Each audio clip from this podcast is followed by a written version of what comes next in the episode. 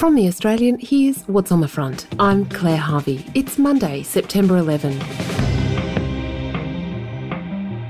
Aged care operators say they can't grow the number of beds at anywhere near the rate of demand, and they're blaming the government's new rule that a nurse be on deck 24/7. The nurse rule was introduced to stop a repeat of the abuse revealed in the Aged Care Royal Commission, and the government says it's essential to keep residents safe.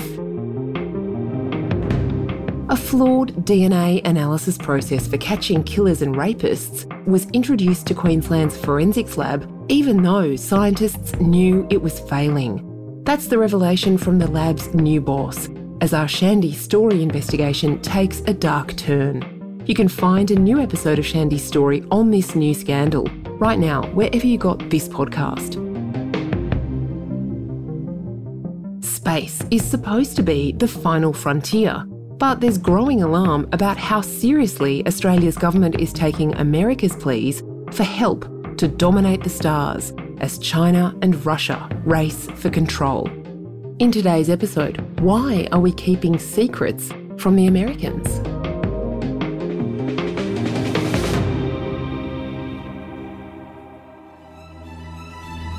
When I was a child, our country put a man on the moon.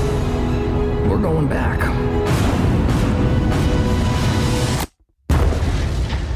On Netflix, Steve Carell plays an American general suddenly put in charge of something that sounds, frankly, pretty silly.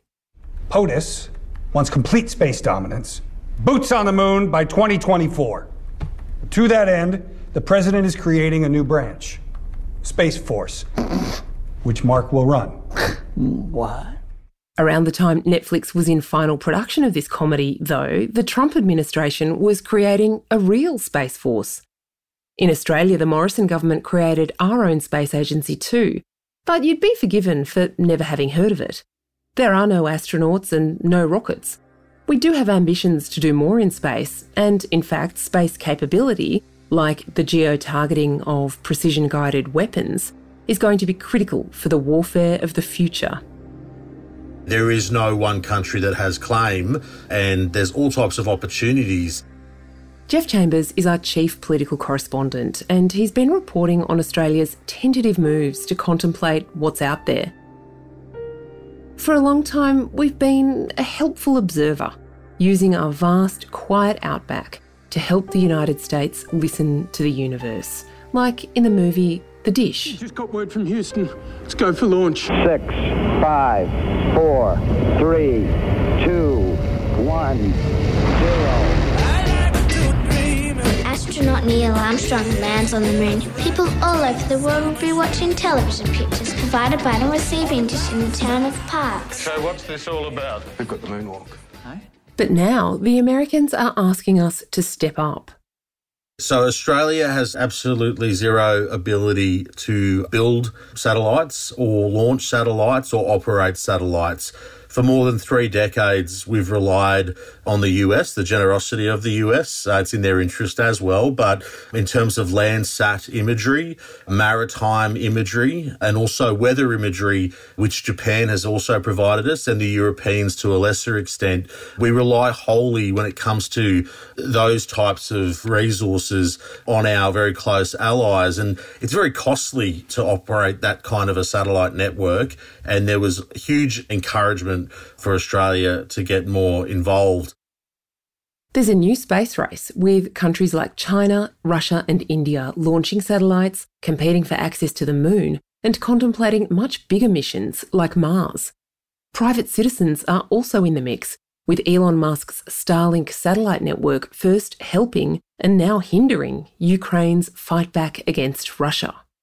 Musk did, in fact, order his engineers to turn off Starlink satellite communications for the Ukrainians when they were trying and planning to launch a sneak attack on Russia's naval fleet around Crimea. According to the biography, that was because he had spoken to Russian officials and he believed that doing so could prompt a response by Russia that was akin to a, quote, mini Pearl Harbor. Back in the May budget, the government quietly axed a $1.2 billion program called the National Space Mission for Earth Observation. This was supposed to be a big deal, under which Australia would design and build 4 satellites by 2033.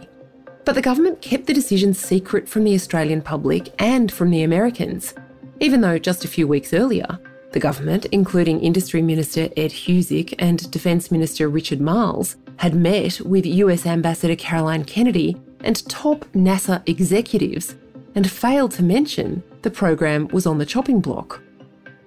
NASA came out, brought all the big guns, did a National Press Club joint address, really talked up Australia's role in returning to the moon, getting Australian astronauts up in space. So this is a first opportunity for Australia to leverage its very strong robotics capability, but also importantly, its skills in remote asset management. So if you can run a facility from 3,000 kilometres away in Perth, somewhere in the Pilbara, I think it's going to be a piece of cake to do it on the moon. And a lot of that was about shoring up investment and seeing whether Australia was still serious about space and its investments. And what I found out was that probably around that time that the NASA administrators were in the country, what none of the US officials or our local space industry or our other partners realised was that our $1.2 billion domestic sovereign satellite program had been chopped. Jeff's obtained secret cables to our embassy in Washington, D.C., where Minister Husic's office told officials not to tell the Americans what was going on until just before it was officially announced, and this was 6 weeks after the budget. President Joe Biden also didn't know. 11 days after the May budget, again, the US officials had no idea that this program had been cut. Anthony Albanese stood alongside Joe Biden in Japan on the sidelines of the G7 summit. And again, they talked up about the new frontiers of space, the opportunities of space, new arrangements between Australia and America. All the while, we've dropped funding for this really key satellite program that NASA was really supportive of. Coming up, so why all the subterfuge?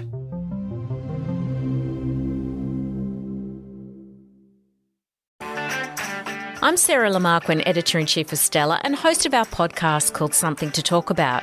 Every weekend we publish a new episode where you'll hear compelling personalities, strong opinions and thought-provoking conversations. I wanted to be able to do it in my time when I was ready and speak my truth when I was ready. The topic of when do I become a mum, that is in my mind 24/7. Search for Something to Talk About wherever you listen to your podcasts.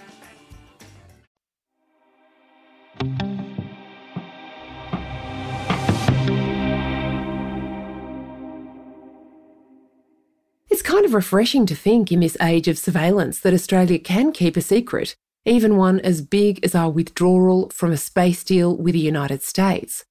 But the news was always going to come out.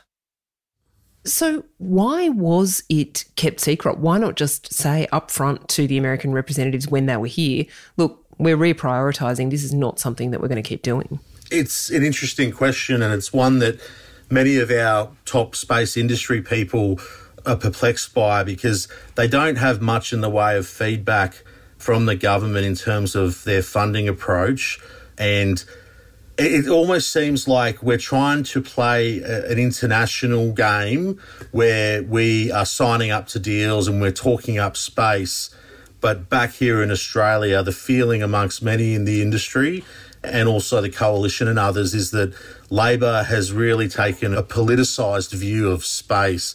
And I think it's been proven in comments made by senior Labor ministers is that programs such as the satellite program, they were things that the coalition were trying to use to, you know, pick up votes, all these other things, which is pretty hard to understand because if they have been assessed purely through a political lens, that raises really big question marks over the government's mid to long-term approach to space.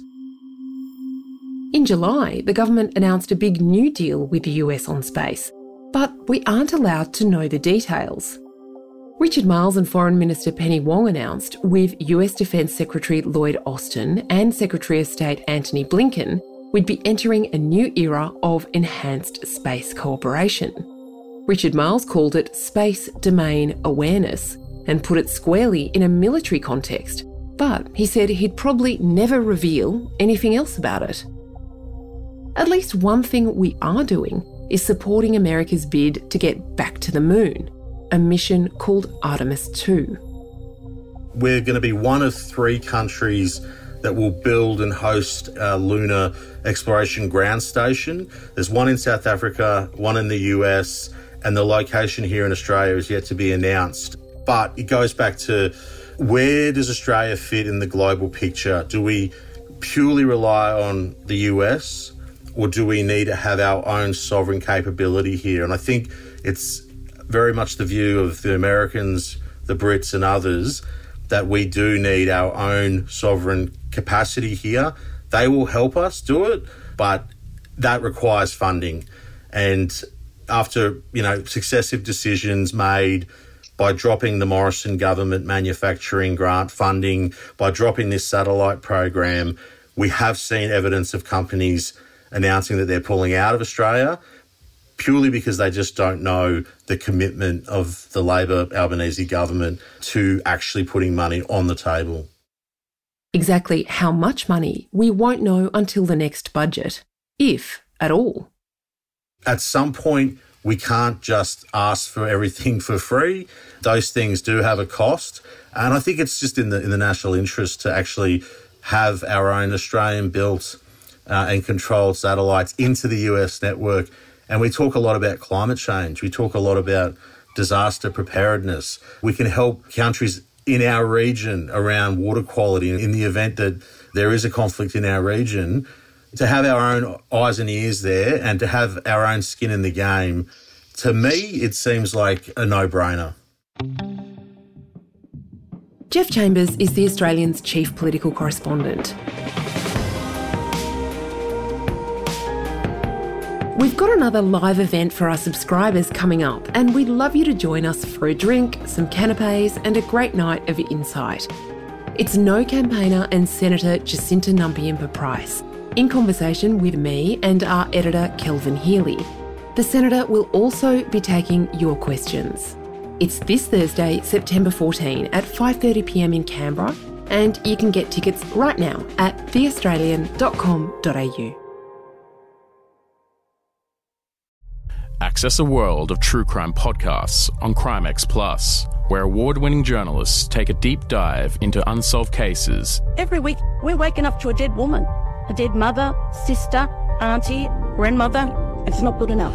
From the team that brought you The Teacher's Pet, Shadow of Doubt, and Dying Rose, unlock early, ad-free, and bonus content from brand new series and flagship shows such as I Catch Killers with Gary Jubelin. One was shot in the mouth, and I thought he was dead.